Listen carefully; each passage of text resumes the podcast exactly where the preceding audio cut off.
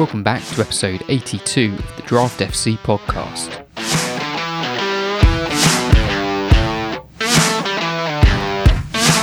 Welcome back to the Draft FC podcast. My name is Mitch, and I'm your host for another podcast on all things Draft FPL. Now, it's just two weeks before the Premier League season kicks off, and in that period, I'm sure most of you listening will have your draft days penciled in the calendar. And for many of you, probably more than one draft day, depending on how many leagues you're involved in.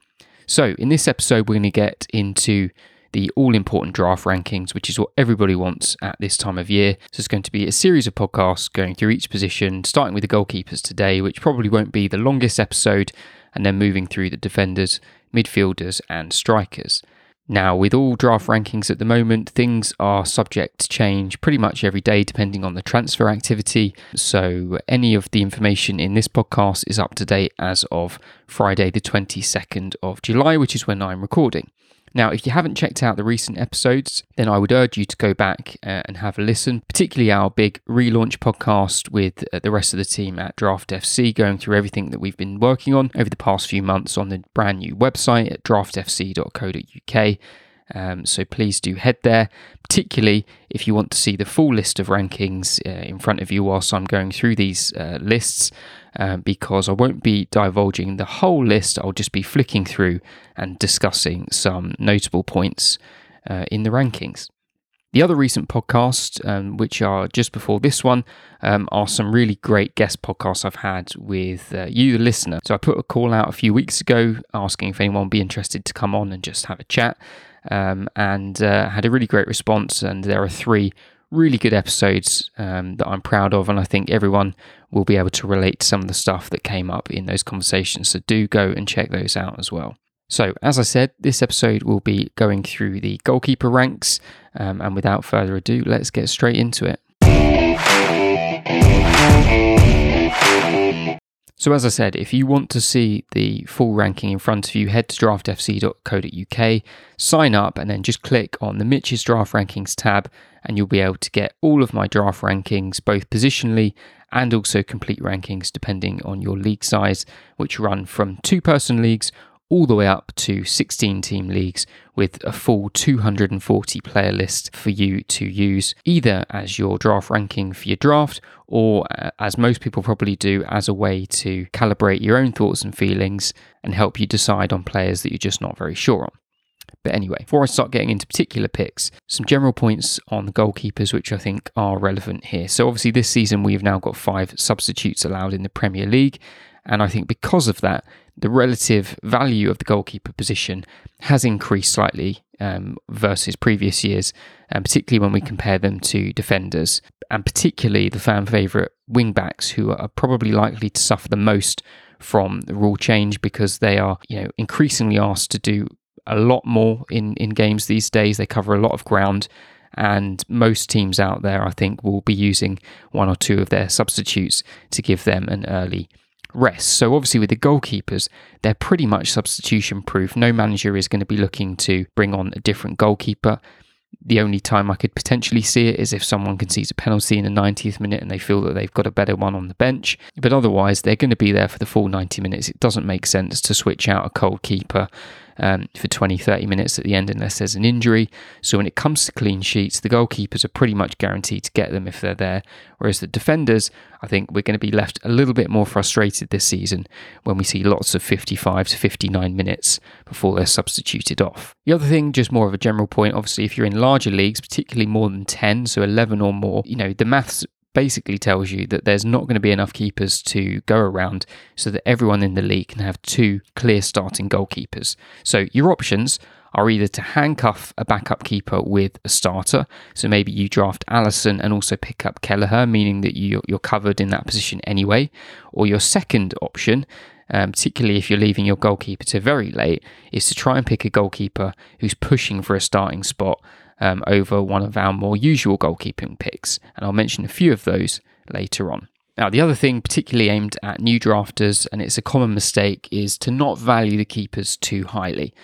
Uh, now, obviously, there's there's probably two or three different tiers of goalkeeper in the Premier League. There's definitely a handful at the top, but then there's a very large pack in the middle. So what this means is, if that top tier are gone, then the difference between drafting, say, the eighth best keeper and the 16th best goalkeeper on looking at points over the whole season are going to be very little, you know. So we're, we're talking about an overall points bracket of maybe 110 to 130.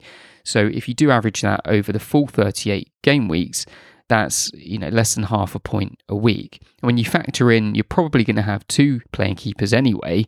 Um, the extra points you're going to be able to pick up from from swapping them out as the fixtures turn are far more important than reaching for a mid-level goalkeeper in in a higher round because the drop off between an okay midfielder and an average midfielder is going to be far far greater. So that's where you want to sort of prioritize your picks. And it's why particularly even if you see on my draft rankings the strikers and the midfielders are generally ranked a lot higher than the goalkeepers and defenders but anyway let's get into some individual picks. And the first one I'm going to highlight is Hugo Lloris, who I've got at number two on my list. Now, it doesn't sound too controversial, judging from the chat around the draft community, but as it stands, the majority of drafts out there still have Lloris going as the third keeper behind Alisson and Ederson. According to the latest data on Draft FC, um, Lloris is going on average 10 picks lower than Ederson as it stands, which is basically a full round lower.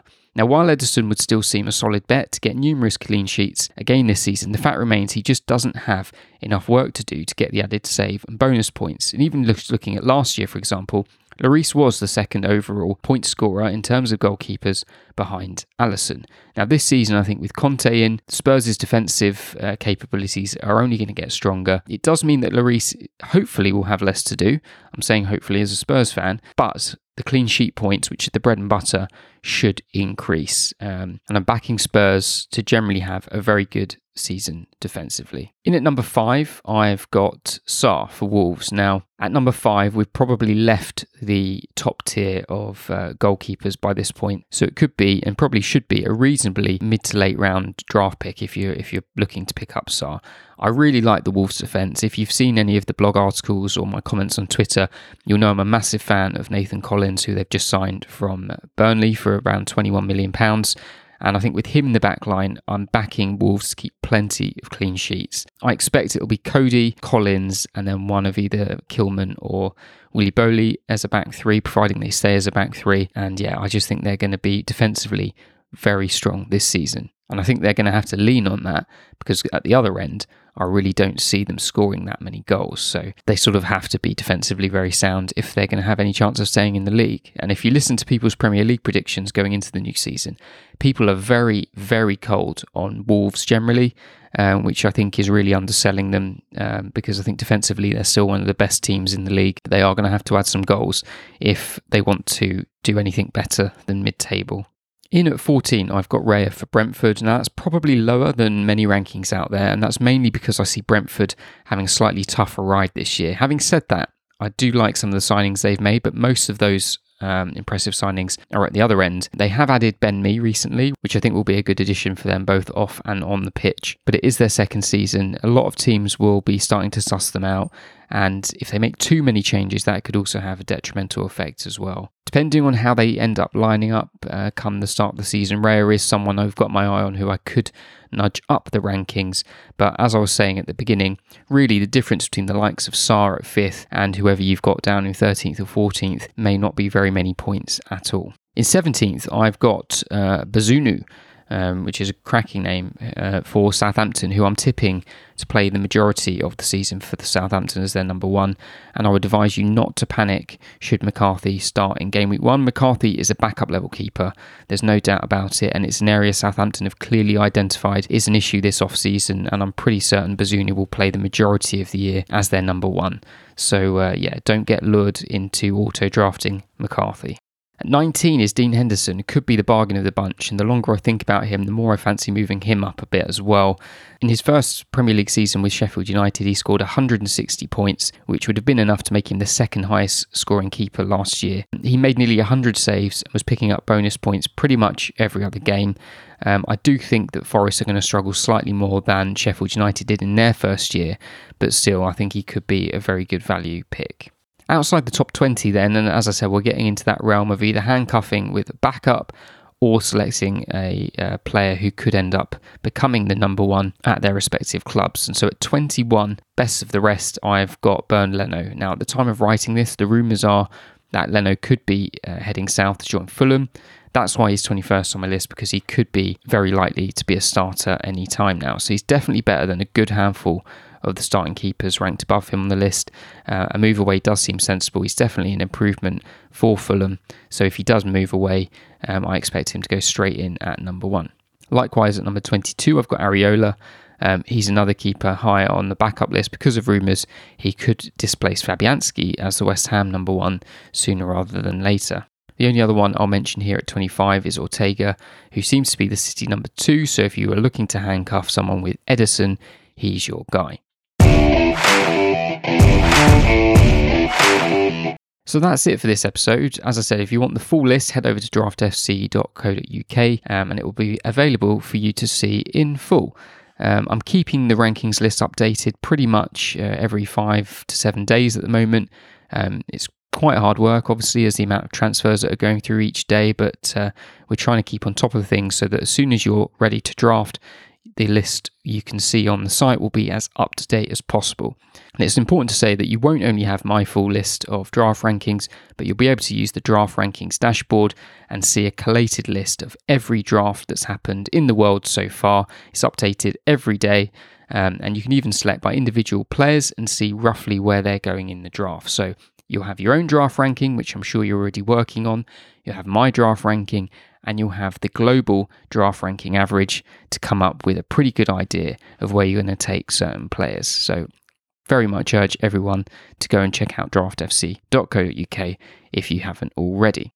I'll leave things there for, for this one. I think uh, the goalkeepers aren't usually too controversial, and it's also pretty difficult to go too far wrong with the keepers as long as you're not wasting too high a draft pick. So, obviously, the next episode, as I said, will be me discussing some of my defender ranking lists. So, until then, stay sure.